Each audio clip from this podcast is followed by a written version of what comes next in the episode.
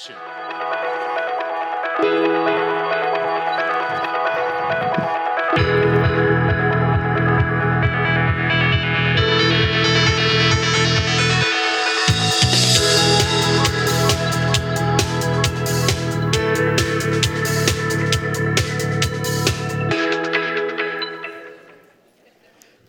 new intro.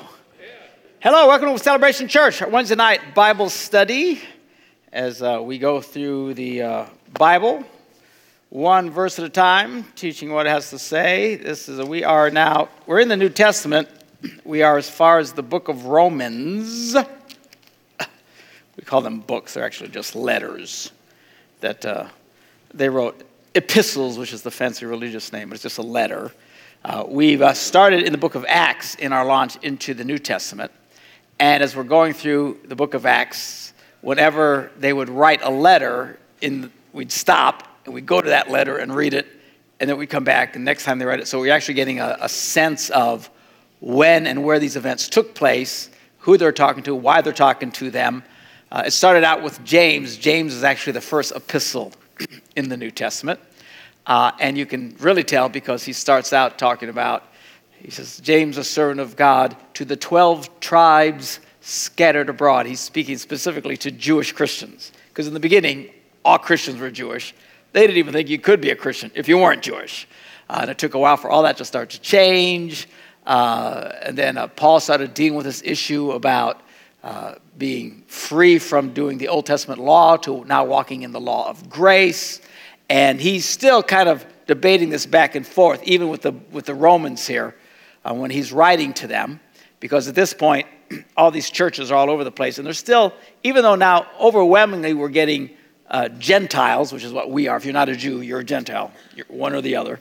Uh, and all these Gentiles are coming to faith, Christianity spreading everywhere, but still a lot of Jewish influence uh, was still there. So oftentimes in these earlier epistles, he's still talking to the Jewish element, sometimes very strongly. And as he writing to the Romans, he would stop. Now, let me talk to the Jews a little bit because he's still, t- still doing this balance. It actually gets easier, uh, some of the later letters, because he quits trying to have that conversation. it just makes a lot more sense to us today because some of the stuff that he talks about that really gets confusing sometimes is when he gets into this whole debate of Judaism and the Old Testament law. Always talks about the law. It's not talking about speeding tickets and stuff like that, that kind of law. He's talking about the Old Testament law of Moses, all right? So, anyway, he's in his third missionary journey. We're to that point. He's now in Corinth after writing those first two letters to the Corinthians. And, uh, and then while he's here, he sends this letter to the Roman Christians. Then he's going to continue his journey back over, go to Jerusalem, and he winds up getting arrested, and they drag him all the way back to Rome to stand trial, which where he eventually dies. All right, so we'll get through all that eventually. So, Anyway, so we're in the book of the book, the letter, whatever, of Romans. Uh, we're at uh, chapter five, verse one. And just to remind those of you who are fairly new to Christianity and stuff, and by the way, we have people who watch us all over the world on this thing, and uh, and it's great on Facebook and other medium.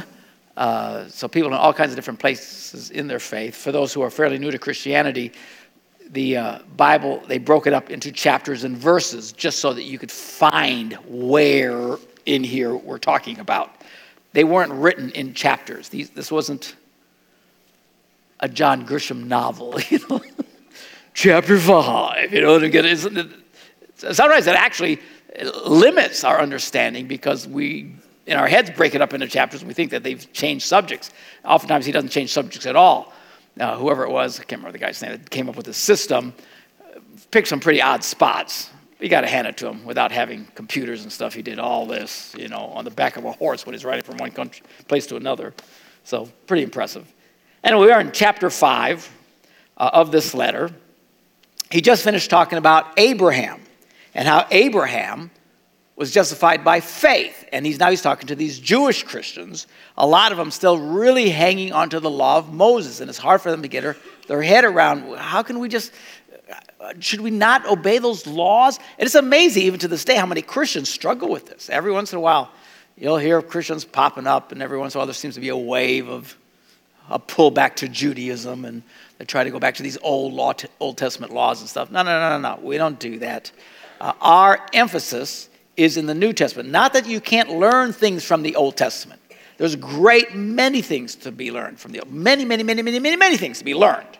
And it helps us to understand really uh, God today and how, how we got here and all that. So, it's so very important. But we don't live by the Old Testament. I know it confuses people sometimes.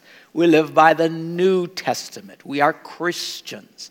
We're not, I mean, we're Jews by faith that Paul talks about, but uh, we live by the New Testament. Whenever you see Christians getting a little goofy in their head, take it to the bank.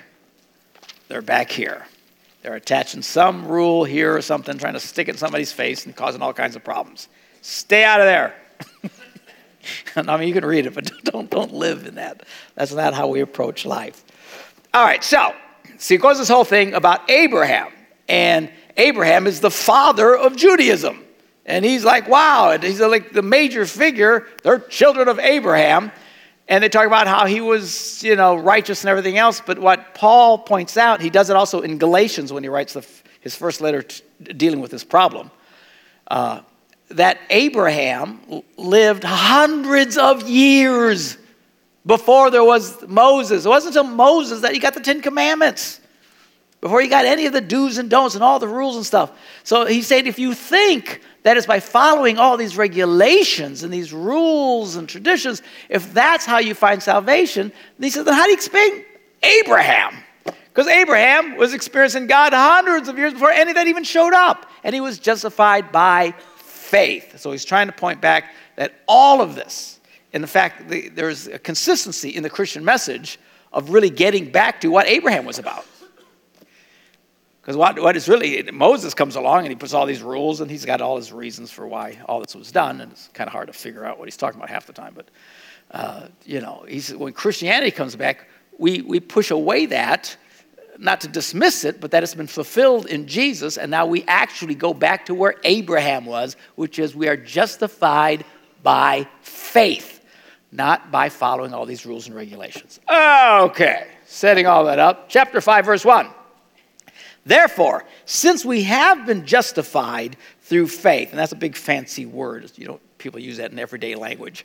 How are you? I'm justified. You know, I mean, nobody talks that way anymore. But it just means everything's made right. Uh, when I was growing up in churches, they, they like to use the way of saying it's just as if I'd never sinned. That's what it means to be justified, okay? In other words, God makes everything right. You're a mess, we're all a mess. Jesus comes and he takes the mess and he makes it right. We deserve to go to hell. If you don't have that revelation, you don't get this. That's really what we deserve. I want what I deserve. No, you don't want what you deserve, all right? We deserve to go to hell. Jesus comes and he makes that right. We've been justified. Uh, and again, so many times I've explained that Christianity is different than any other religion in the world, including Judaism. All of this about following these rules and everything else, trying to find God and trying to find these disciplines, and you've got to learn their systems and your their prayers and go through their rituals and everything else, all trying to find God. Christianity starts out exactly different we start out being touched by God. Immediately you experience God. Stop and think about that. We start where everybody else is trying to get, and they can't even get there anyway. We start by experiencing God, and we're dumb as bricks. You don't know anything. You don't know the Bible. You don't know. I mean, you immediately are touched by God. It's called grace. You can't earn it. You can't buy it. It's a wonderful thing. Everybody say amen. amen. All right. So, since we've been justified through faith, we have peace with God through our Lord Jesus Christ through whom we have gained access by faith into this grace in which we now stand. And we boast in the hope of the glory of God. And when he talks about boasting, I mean, he's proclaiming it, he's shouting it everywhere. This should really be the boast of Christianity, of this wonderful grace of God. We're not boasting in ourselves, he says, we're boasting in him. This is great. This is what you want to share with people. You can know God. Really, how? Through faith in Jesus Christ. Well, what do I got to do? You just got to trust Him. I mean, that, a lot of people have a hard time with that, but that's our boast. But then he goes on and uh, he starts talking about the Christian life. He says, Not only so, but we also glory in our sufferings. I got to tell you, not high on my list. I don't like sufferings. I don't like to be inconvenienced. I hate it when they bring me my french fries and they're cold. I mean, I just don't like suffering at all. But the reality is, and, and it's amazing how many people will try and preach that if you really walk in faith, you'll never suffer, but it's just patently absurd. It's actually against biblical teaching. The reality is, say, Pastor, why am I suffering right now? Because you're supposed to. We're supposed to suffer. Now, good news is we don't have to do it 24 7, never ending. The Bible says, Many are the afflictions of the righteous, but the Lord delivers them out of them all. But don't get mad when you go through times of testing. Now, I don't like tests. I've never liked tests. I hated school. It's just horrible experience. Having to study things I could have cared less about, but they test you nonetheless. You got to know the tests, and I hate, and even spiritual tests I hate. You come through it and you think, praise God, I passed the test, this is it. No. Another one's coming. You don't know when, you're not sure where, but when you're there, it's very clear. Uh, here we go again. And not to get mad at God and get all freaked out. Now, the thing is, sometimes people aren't really clear about the troubles they're having. Is the trouble a test? Is the trouble because I'm an idiot, which is most of my troubles personally? Or is the troubles an attack of the devil? Right? Satan comes against us. Sometimes it just makes us miserable.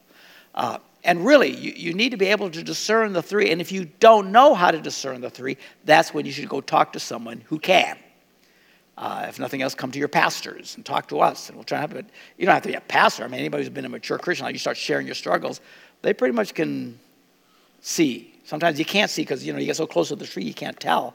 You know, is this just the one tree or I'm in the middle of the forest? It's hard to tell. Someone else is easier to see what's going on. So it's good to connect with each other and pray for each other. But if you're not sure about the troubles you're in, then find out. Ask questions.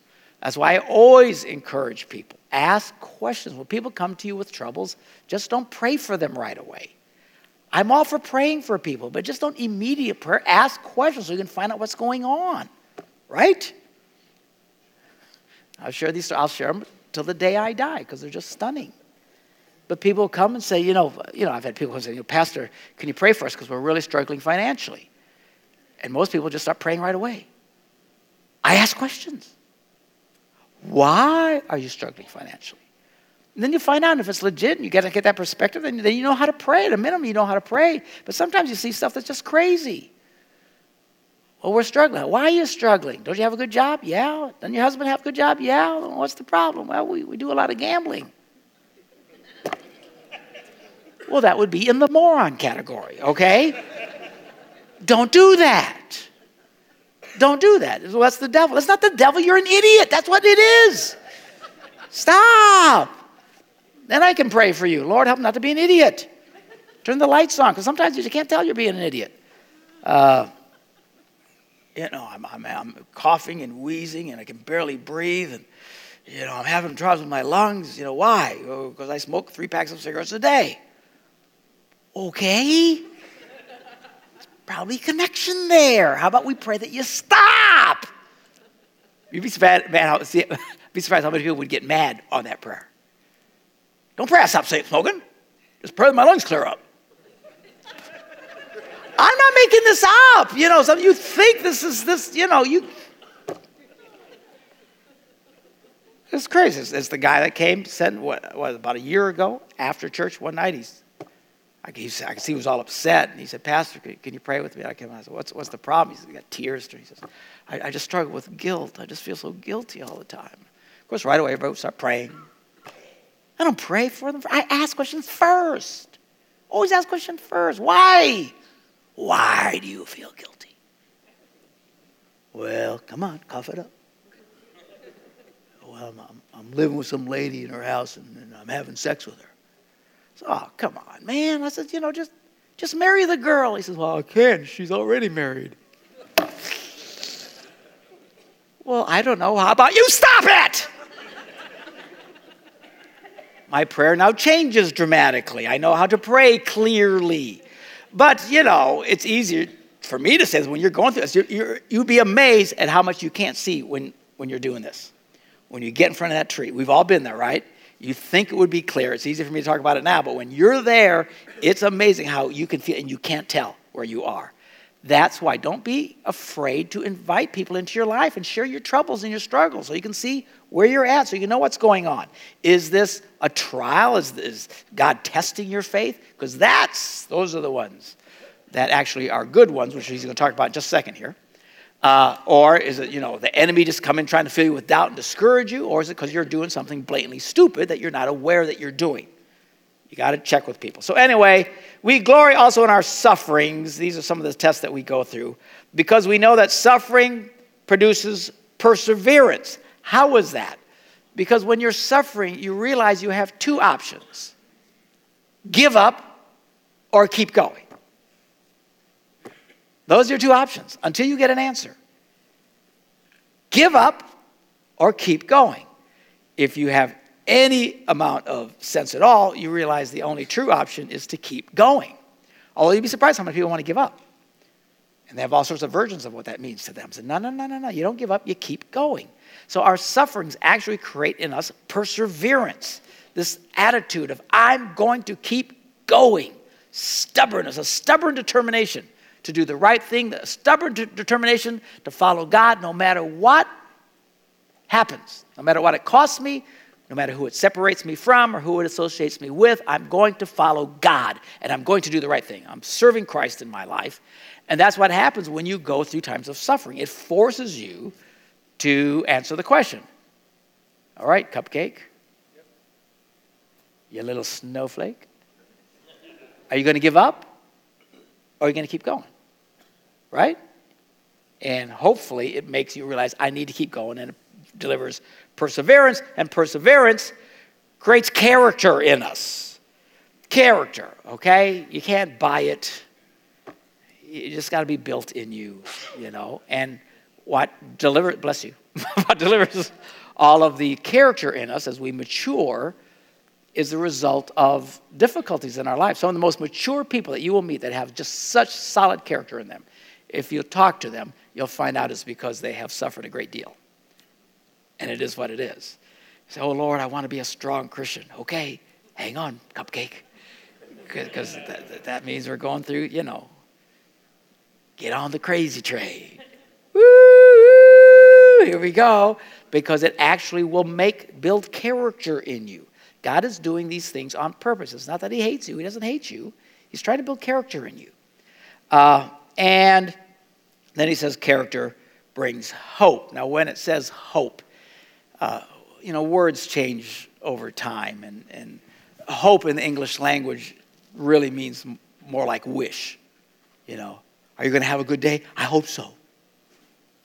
Okay, that's actually not the definition of hope, even in the English language. If you look it up, uh, it's just always misused. At some point, they'll come up with a redefinition, meaning wishing for something good to happen, okay? Because that's what most people mean when they say hope. That's not what that word means. You look up Webster, Hope means an absolute assurance that what you want is going to happen.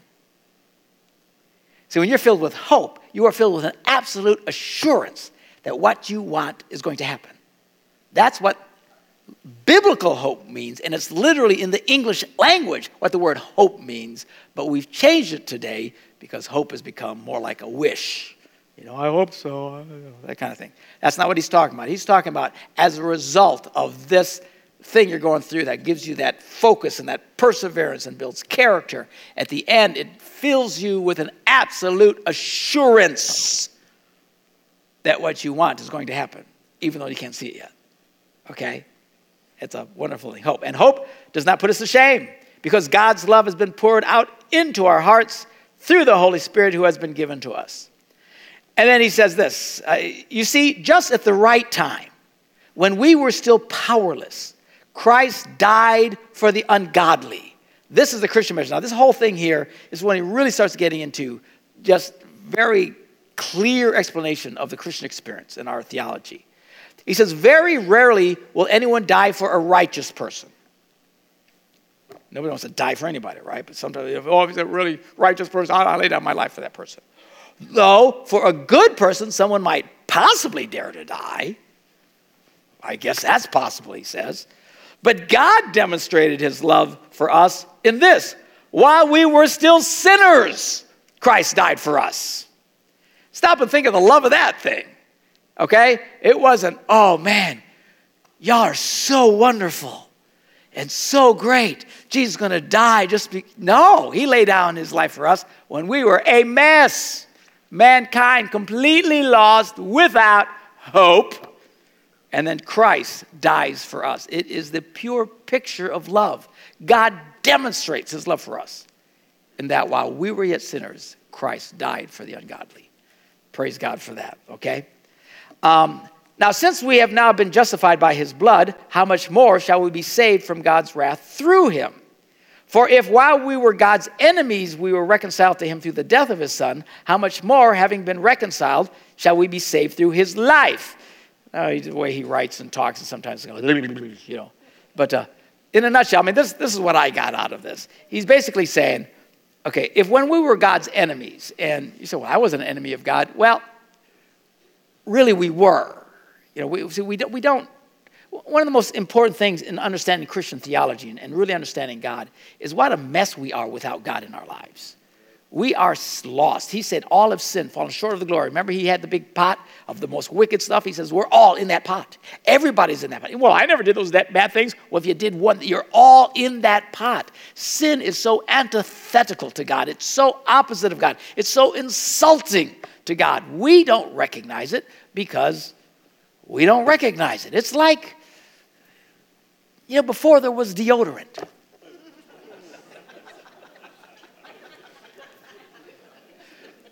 Your deodorant's a fairly new thing, isn't it? When we grew up, I mean, we grew up in our age, it was kind of a new thing as we were teenagers, kind of about that's what deodorant was. It used to be, people didn't have deodorant, just everybody stunk. They did. In fact, it used to be hilarious because whenever you go to a third world country, nobody has deodorant. And you should see what that bus smells like. But nobody, nobody's bothered by it. Do you know why? Everybody's comfortable with their smell. Everybody's used to the smell. As we as Americans, it's quite a shocker. You know, and you hug some of these people in these churches and you, I mean, holy cow! Nasty stuff. And that you have no idea. In fact, people often today wonder, you know, because everybody knows how bad cigarettes and stuff. Say, man, why do people get smoking and cigarettes? You have no idea. Everything smelled so bad that people smoking cleared the air. That's why they smoked. I mean, you're smoking. Oh man, thank God for that, you know. Because up at this point, everybody's riding around horses. They're all, you know, got horse smell all over them. And whoops, I shouldn't have stepped in that, you know. They come to these meetings, and, and you, I love watching these uh, period movies where all these people are doing these waltzes, you know. Da, da, da, da, da. You can imagine what that place smelled like for all these people sweating like pigs and nobody has deodorant. Holy cow, somebody light up a cigar. All right? So, but people weren't appalled by it because they were comfortable with the smell. That's kind of what it is for us in sin. We don't smell how much we reek. You know, because, well, everybody's kind of like, it's no big deal. No, it's a big deal. It's a big deal. That's why it's so important. That's why Christ did what no one else could do. Our only hope for salvation was his redemption. And it's his redemption that turns us from enemies of God into friends of God. Because without it, living in sin, we are basically enemies of God. Now, you say that to a secular world, you know, you can't even use some of these phrases because they don't understand it. To them, we're, all children of God, you know, well, in a sense, God created us, so we're children of God. But Jesus actually said, You're all children of the devil. Right? We're children of God. No, you're not. You're children of the devil. Whatever your daddy tells you, you do it. Your daddy says, hate somebody, you hate somebody. Your daddy says, punch somebody, you punch him in the face. You know, all, all of a sudden you see in the world all the crazy stuff going on. These people are just doing what their father, the devil, tells them to do. They're just not aware that that was going on. When you get saved and you disconnect from that and connect to the new reality of God truly now being your father, that seems very odd and strange to us. Okay? So, anyway, he says, since we've been justified by his blood, how much more shall we be saved uh, through him? If we were, while we were God's enemies, we were reconciled to him through the death of his son, how much more, having been reconciled, shall we be saved through his life? Now, here's an interesting thing, because a lot of people, and I know a lot of Christians struggle with this. You know, it's like when you first come to Jesus, that's easy. That you get. Okay, God loves me. We pray, we ask God. But then you start living your Christian life and you mess up. Right? Anybody do that? I've heard people do that. Right? Then you start feeling really bad. Now we feel really bad, right? It's like, I didn't feel so bad before because I didn't know anything. Now I feel terrible because I'm not a very good Christian. And then you start feeling worse and worse and worse, and it's almost like you're going on and you think God's mad at you all the time. What are you saying, man, if, if through his blood, uh, where is it? Da, da, da, if while we were enemies, we were reconciled through the death of his son, how much more, having been reconciled, shall we be saved through his life? There's more to this. We are now part of the kingdom of God. God doesn't hate you, He doesn't. It's hard to recognize because we would hate us. Sometimes we do hate us. When we know what we're supposed to be and how we're struggling and stuff, you start feeling really bad, you have to understand, man, He reached out to you and touched you when you were absolutely without hope and a disaster. Now that you are a born again child of God, you think it's more limited now? Now, how much more now will you experience the life of God? Okay? Even though you struggle. Even though you struggle. I was with James Robison last night. You guys know who he is? James and Betty Robison had a Life Today show and stuff like that. And he's talking, he says, You know, I've, there's times in my life I've really missed it. I, I went to the plate and I just struck out. Everybody does it, everybody's done it. He said, But you know, I've, I never, I never felt like God ever said to me, I'm disappointed in you.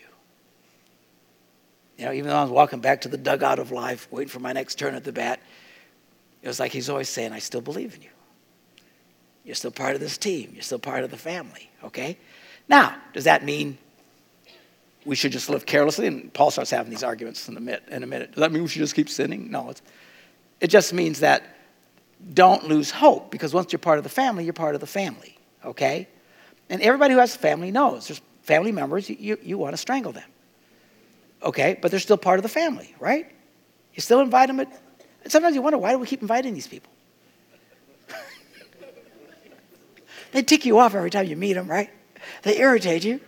Let's not invite Uncle Fred this year. We got his family. Oh man, know, here comes Fred. He's obnoxious. Hey, everybody! You know, but he's family, right?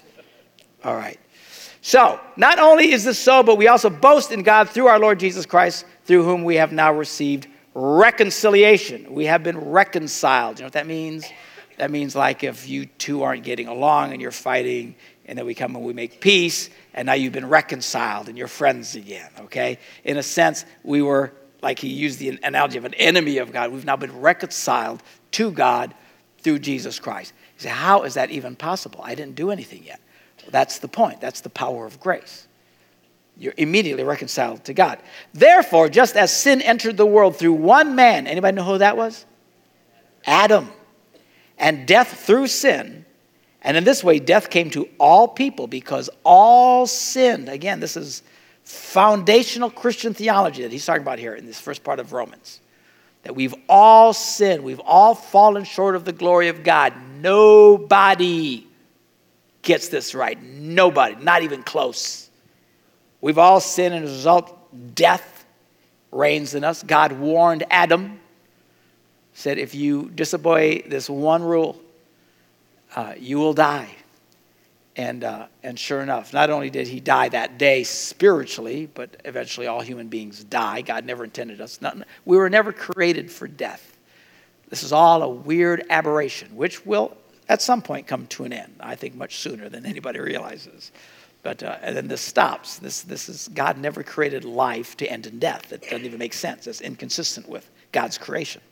The reason why there's death is because of sin physical death, but not just physical death, spiritual death, which is the worst kind of death.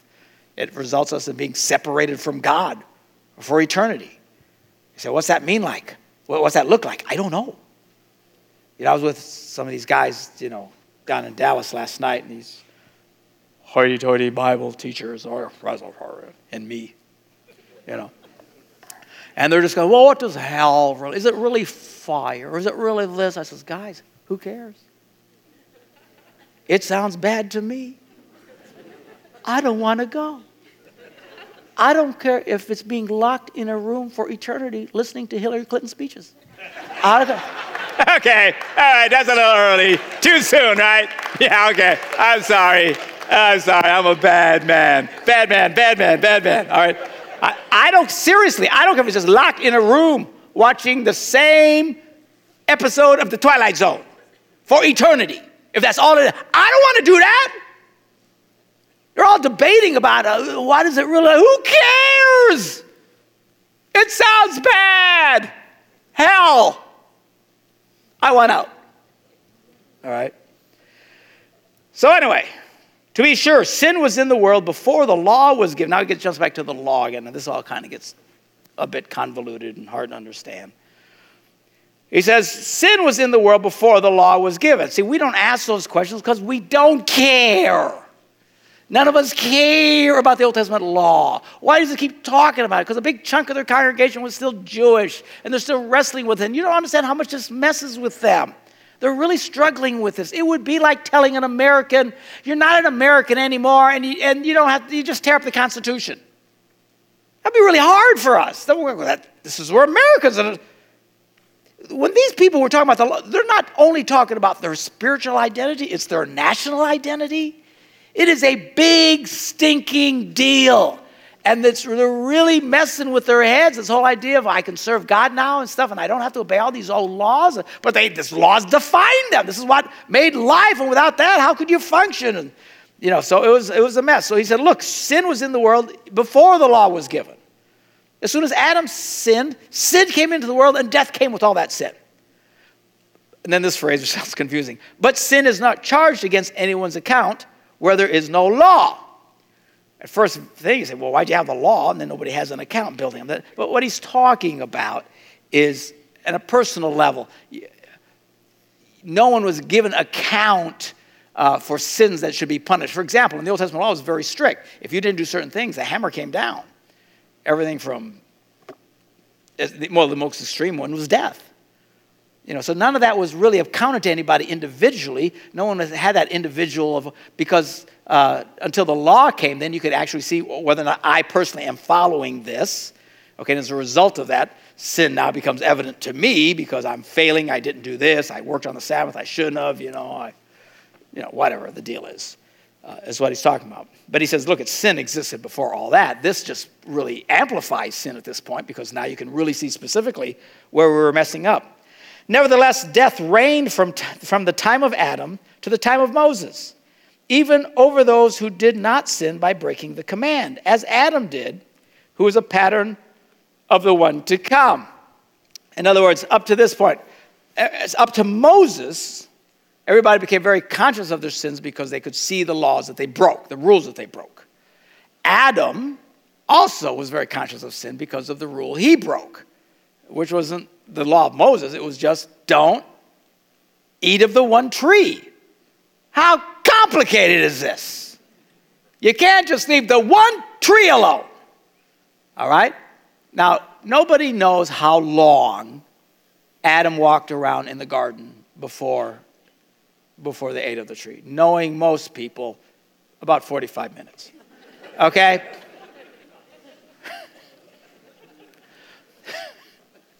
I think it was extremely soon. And let me tell you why I think it was extremely soon. Because it wasn't until after that that they finally got around to having sex. I would think that would be at the top of my list. All right? Whoa, look at this! Woo! Before they even got to that, they're into the stupid tree. So maybe a half hour. All right, I don't know, but it didn't take long.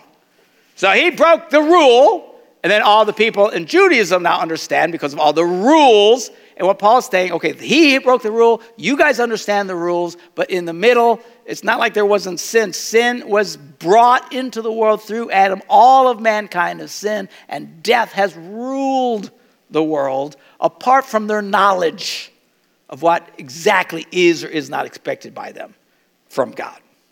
All right? All right. Now, the gift, talking about the gift of salvation, is not like the trespass, which is the sin. For if the many died by the trespass of one man, how much more did God's grace and the gift that came by the grace of the one man, Jesus Christ, overflow to the many? That's the pattern he mentioned about the idea of Adam, sin coming in the world through Adam is the pattern. He's not going to tell us the pattern because through one man came death, through one man came life. The symmetry is actually beautiful here when you stop and think about it. He says, Nor can the gift of God be compared with the result of one man's sin. The judgment followed one sin and brought condemnation, But the gift followed many sins, he's saying, and brought justification. So what he's really saying is, yeah, just the one brought sin. But Jesus came and gave in the face of everybody's sins. That's how much greater the grace of God is, the gift of God, uh, over the original trespass or sin. For if by the trespass of one man death reigned through that one man, which is what happened, it's hard to comprehend, but because of that one man's act, and we all being children of that one man, death has reigned in the earth. And if anybody doubts that, just turn on your TV. Death is everywhere. Oftentimes people say, well, if there's a God, why are there so many terrible things in the earth? God has nothing to do with that. The reason all of that exists is because of us telling God to stick it, turning our back on God. We don't need God. We can do it on ourselves. Yeah, we can handle it. Yeah, how's that working out? Not very good. The absurdity, the audacity of stupidity to look at the horrible stuff in the world and blame God for it is just incredible, which is the devil, right? The devil comes in, he punches you in the face, and then comes to your other side and say, Why did God let that happen? He didn't let that happen. The devil punched you in the face. All right? Anyway. So if by the trespass of one man death reigned through that one man, how much more will those who receive God's abundant provision of grace and the gift of righteousness reign in life through the one man, Jesus Christ? Consequently, just as one trespass, which is the fancy word sin, you know, just as one trespass resulted in the condemnation for all people, so also one righteous act resulted in justification and life for all people. What was that act? Jesus Christ dying on the cross for our sins, the Lamb of God who came to take away the sins of the world. For just as through the disobedience of the one man, Adam, the many were made sinners, so also through the obedience of one man, the many will be made righteous. This is the fundamental foundation of the Christian theology. Through one man, death came into the world and has poisoned the world. Through one man, Jesus Christ, the Son of the living God, righteousness has come to people, to all who will trust him and put their faith in him. That's the beautiful symmetry. The one messed it up, the one said it right. Okay? Um, the law was brought in so that the trespass might increase. The wording there sounds weird, but, but it's, it's about the, when you start really seeing clearly the right and wrongs and all the stuff, well, then you just become even more aware. It's not sin in a general sense. I mean, there's all kinds of sins now because of stuff we, oh, shouldn't have done that, we shouldn't have done that, and all that, okay? But where sin increased, grace increased all the more. So that just as sin reigned in death, so also grace might reign through righteousness to bring eternal life through Jesus Christ our Lord. Then he continues writing, chapter 6. Remember, there are no chapters. He didn't stop. He says, What shall we say then? Shall we go on sinning so that grace may increase? because he said, Because of all this sin, all this grace came. Well, praise the Lord, let's go sin some more so we have some more grace. Now you think nobody would be that stupid, but just look at yourself in the mirror. We're all that stupid. People think the craziest things and try to justify bad behavior whenever they have the opportunity.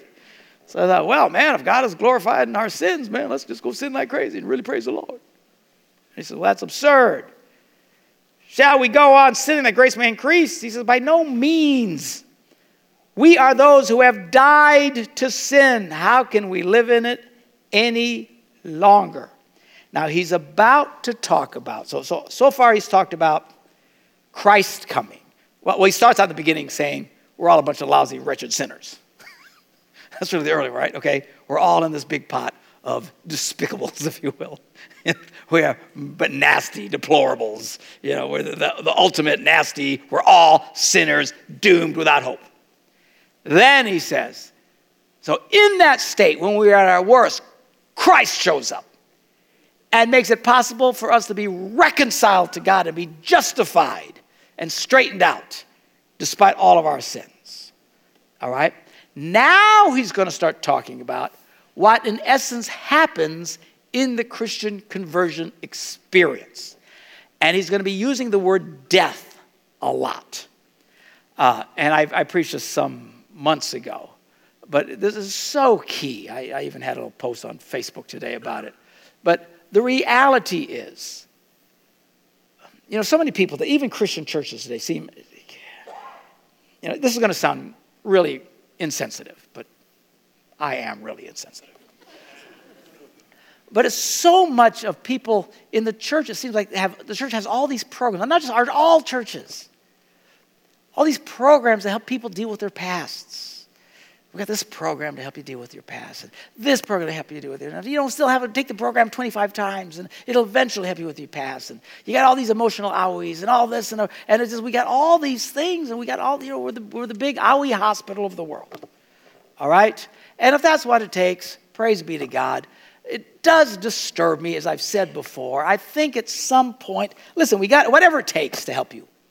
I'm all for it. But the truth of the matter is, we don't heal our wounds. Okay, not really. Our sins, our faults, all the things that happen to us, we don't heal our past, I should say. We kill it. We kill it. Dead. And when he said, and he's going to go on a, a little bit here, when you start to really comprehend this, that what happened to me before I met Christ is dead and gone when you start to realize it no longer has hold on you, that's when you start to walk in freedom. If you think I still need all kinds of help because back before I knew Christ, you know, this bad thing happened to me and that bad thing happened and you know all these horrible things, and we need to connect with our past and try to get healing and counseling and also okay, whatever it takes. I'm just saying you're going to see here what he's talking about. The true thing that's supposed to be happening is we get set free from that because that's dead. Once it's dead, it's dead. I promise you, when you die, you're not going to care that you had zits when you were 12. Once you die, you're not going to care that you had problems. Seriously, when you're dead, dead, you're just not going to worry about stuff anymore. Well, what he's trying to say, and he's going to tell us here, you got to think in terms of being dead. The thing that separates us from our old life is death. The old part is gone. And if you don't get that, then we got to plug into the programs, you know. And we, no, I do. I, look, and I'm not slamming them. I'm just saying, look, whatever it takes. If that's what it, we got some great programs, you know, that help you deal with it. I'm just saying, it's still not. At some point, even if you go through the programs and start feeling better about yourself, you're not going to truly walk as a victorious Christian until you realize that your old life is dead. It is dead and gone. I promise you. The joy that I walk in today is because I have absolutely no connection in my mind or heart in any way, shape, or form of what happened to me before I was a Christian. I mean, you know, some people get it other than others. I don't know. I'm not the smartest guy in the world, but that I got. That I got. I, I don't, I actually have to stop and think about the nasty stuff that happened to me whenever I try and preach and encourage people. And then I start getting depressed thinking about, oh, whoa, that did happen to me. That was awful. You know, no wonder everybody feels so bad. At some point, you got to just, I'm not going to sing, let it go. All right? So, fundamentally, uh, don't you realize that we who have died to sin cannot live in it any longer? Or don't you know that all of us who were baptized into Christ Jesus were baptized into his death? We were therefore buried with him through baptism into death, in order that just as Christ was raised from the dead through the glory of the Father, we too may live a new life. The whole experience of baptism is you're buried. And now you come out of that water and you have a new life. The other part of you is now totally and completely dead. Dead, dead, dead, dead, dead. And if you really get, I'm telling you, it'll set you free. If you don't get it, you will still struggle greatly. And it's just a reality. And you say, well, Pastor, what about the mistakes and stuff that happened to me uh, since I became a Christian? Man, by faith, you take that and you throw it back in the old part. It's washed in the blood of the Lamb. I turn away from my sins, even for sins that I did yesterday. As soon as I confess it to God and He washes it away, that all goes on the dead guy. Dead Mark. He was just an awful person. He was just a terrible human being. All my sins, when I, I confess it to Jesus, I bring it to the cross, and that all goes back by faith to the dead guy. I'm a new person in Christ. We're therefore buried with him through baptism and death, in order that just as Christ was raised from the dead, we too may live a new life. For if we have been united with him in death like his, we will certainly also be united with him in a resurrection like his. For we know that our old self was crucified with him, so that the body ruled by sin might be done away with, that we should no longer be slaves to sin, because anyone who has died has been set free from sin. And it's true. When you're dead, you don't get mad. When you're dead, you're never impatient. You're dead. Dead people are very nice people to be around. You do that for a living. You can poke them, they never hit you back, right? They're just, they're gone. They're gone. This is true for us if we start to realize if once you're dead, you are free from all that icky stuff. He's trying to get you to understand that as Christians, if we really get this in us, we realize we don't have to die physically to get free. We're free now because we identify with the death that is in Christ. And then he rose again. So we have been crucified with Christ. We've now been resurrected with Christ. We are now walking in new life, much like if we had already physically died. All right? All right, keep going. It's all heavy stuff here. Now, if we died with Christ, we believe we will also live with him. For we know that since Christ was raised from the dead, he cannot die again. Death no longer has mastery over him. The death he died, he died to sin once for all, but the life he lives, he lives to God. In the same way, this is the key. You want to live a victorious Christian life? This verse right here, verse 11. Romans 6:11. In the same way, count yourselves dead to sin, but alive to God in Christ Jesus. You have uh, the King James says reckon. Reckon yourselves dead. You did? I reckon so.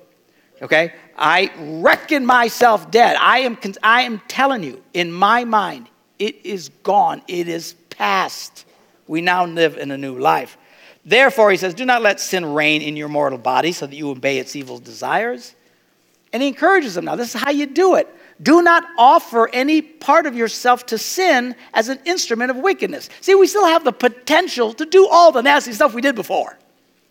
Isn't that lovely? even though we're new and we're like Christ, we still have the potential to do all the mean, selfish, rotten, sinful stuff we did before. That still is within us, sad as it may be. When we actually physically die, then at least that goes away forever.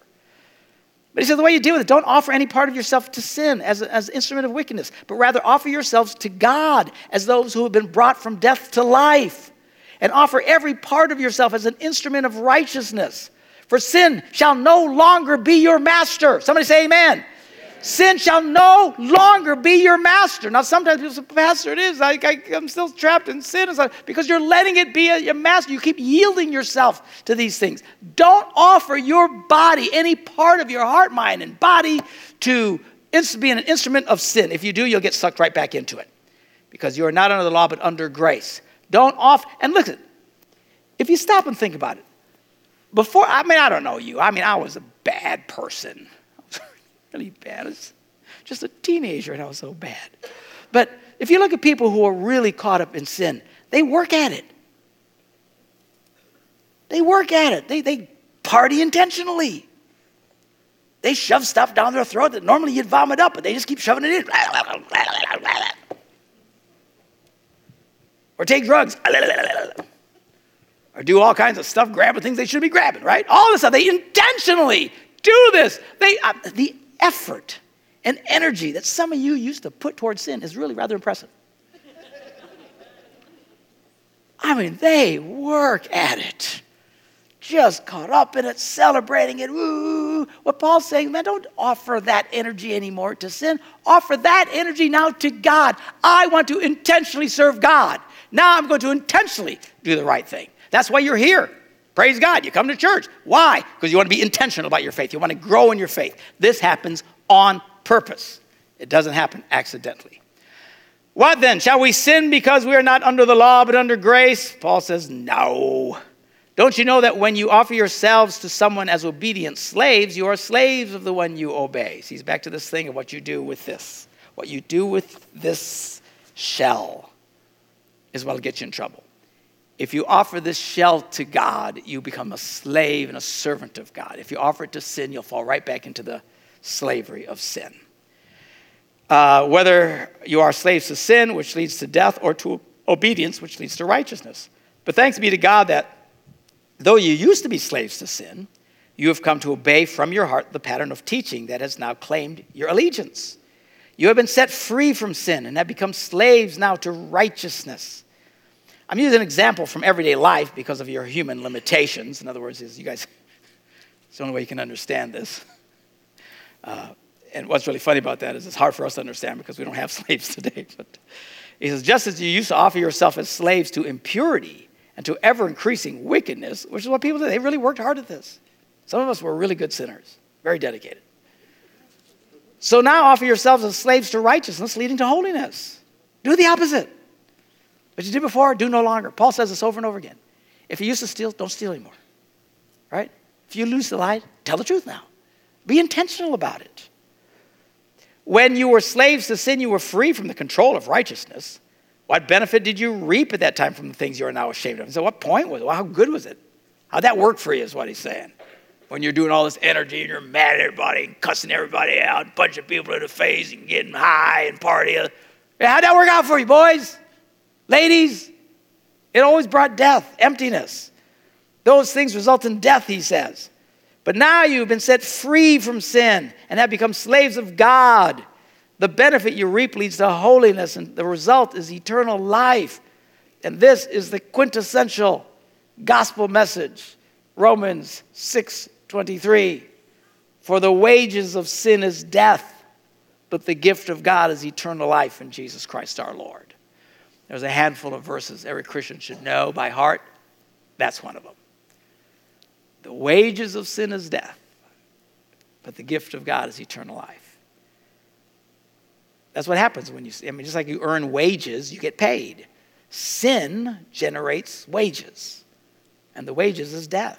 It's not like when you do these things, your life turns out well. I've often wondered what people are thinking because you look at them, they do all kinds of things. They lie, they cheat, they steal, you know, adultery. I've never understood the adultery. You do the, I mean, I get the temptation and stuff like that. By God's grace, I haven't gone down that toilet, but you know, you get sucked into these world. But I mean, it's not like people who do this, you look at, the boy, it really worked out well for them. Usually always just ends in death. It's always, it's, it's awful. It's icky. You know, everything's broken and the kids are devastated and all this other. I mean, you go down this path. They're not good paths. It's not like your life is benefited and enriched by getting drunk out of your ever loving mind. And then they celebrate it. You know, we used to celebrate it, right? You get plastered, you wake up the next morning, your eyes look like road maps you can't remember a thing, and you go, wow, I must have had a great time last night. You know, so bizarre. The wages of sin is death, but the gift of God, hallelujah, is eternal life in Jesus Christ. Notice the first one is wages, you earn it, but the next one is the gift, you can't earn it. Never think that you can earn God's favor or, or, or just earn your salvation because you're uh, doing good things. We do good things because we've been called to do good things because of who lives inside of us now. All right? Now, do you not know, brothers and sisters? For I'm speaking now to those who know the law. And I always groan when he does this. These are the parts that are the hardest to understand. Don't you know that those who know the law, that the law has authority over someone as long as that person lives? For example, by law, a married woman is bound to her husband as long as he is alive. But if her husband dies, he's released from the law that binds him to her or her to him. So if she has sexual relations with another man while her husband is still alive, she's now called an adulteress.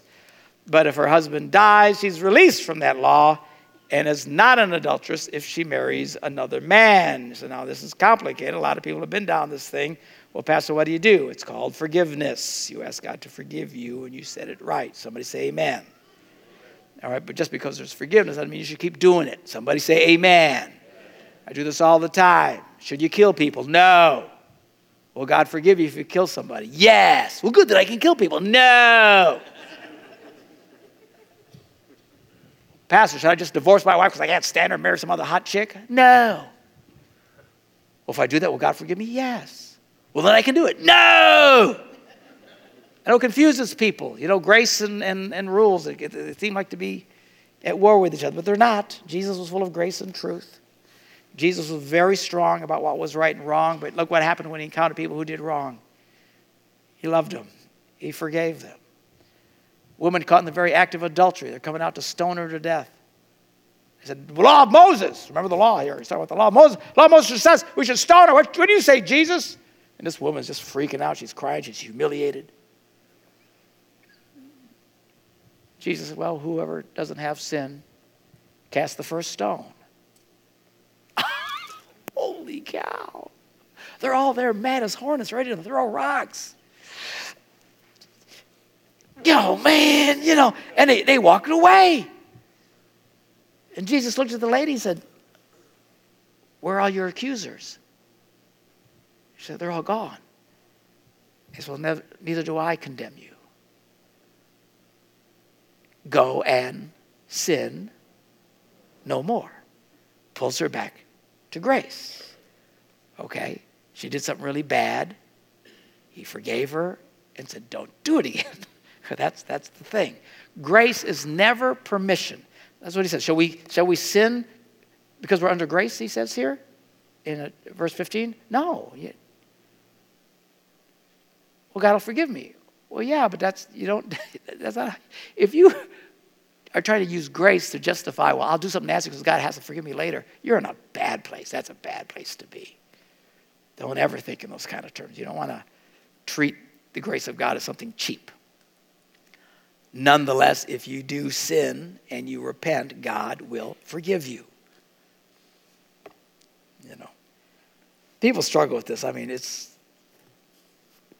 you know, somebody sins and then, and then they get right, and we still want to be mad at them because they shouldn't have done what they did. You know, you know what I'm saying? And a guy cheated on his wife. He shouldn't have. Well, I guess to come to church with his hot new wife. Well, that's not fair. Trust me, he has lots of grief that he's going to deal with as a result of that choice. Okay? We got little things. You know, that guy hurt me. I got to forgive him because now because he said he's sorry. Why should I? Yeah, you got to forgive him. And you think your little boo boo is such a big deal? Stop thinking about the third, first, first century church. Do you know? Do you know these people? They were oftentimes put in situations where they were threatened their family would be killed if they didn't deny Christ. And some people denied Christ, and others stayed firm and saw their children slaughtered before their eyes. Later, some of those first people wanted to go back to church. And now they're in church with their kids. Your kids aren't here anymore because you refused to deny Jesus. Wow. How do you go hug that family? Right? But they did. They did because they knew that's what you had to do. We're living, well, then I'm just going to deny Jesus next time. No, no, no, no, no. It's not how this works. I know this whole grace and forgiveness and sin thing gets really complicated. The reality is, is you want to do the right thing. And when we come back next week, we're going to talk about the struggle that people have within them. And Paul talks about the struggle to want to do good, but you do bad and want to don't want to do bad, but you do it anyway, and all that. So he, you know, we'll, we'll, we'll get into that, and because he's about to jump into that big time here.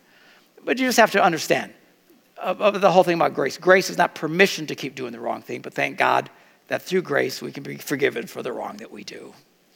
And that's why we always got to forgive others. Because Jesus said, listen, if you don't forgive other people, God won't forgive you. Well, I don't know about you, but I need all the forgiveness I can get. And I can't even mess with that one. So no matter how mean and hurtful someone is to me, I have to forgive them. Indeed, I want to forgive them because I want to make sure that I keep God's forgiveness flowing into my life. All these forces that seem so contrary that Paul's writing about. Uh, in Christ, it's not contrary. Somehow, it all works. And it's really rather stunning, isn't it? It's fabulous. All right, let's pray. Father, we thank you for your word and the kindness of your grace in our lives. We thank you that through Christ, we have been reconciled to God, that we have been justified, things have been set right with us. And, Lord, we need to now intentionally yield ourselves to members of the members of our body, our whole being, to doing what's right and not to what's wrong. But we celebrate, Lord, that even though when we do wrong, if we confess our sins, you're faithful and just to forgive us all of our sins. Help us always to be grateful for your grace and kindness in our lives, never to abuse that grace, never to go sinning thinking it won't matter because God's got to forgive me later. Uh, help us never to think in those kind of terms. But help us, Lord, to understand grace. And when other people make mistakes and other people hurt us and other people sin against us, help us to remember grace. Help us to always remember there's this thing called grace that covers our sins, covers our shortcomings, and brings us healing. We thank you for it in Jesus' name. And everybody said. Amen. All right. See you Sunday and next Wednesday night. Oh, Wednesday. Good. I get the week off. I won't see you next Wednesday. Praise the Lord. All right. Thanksgiving.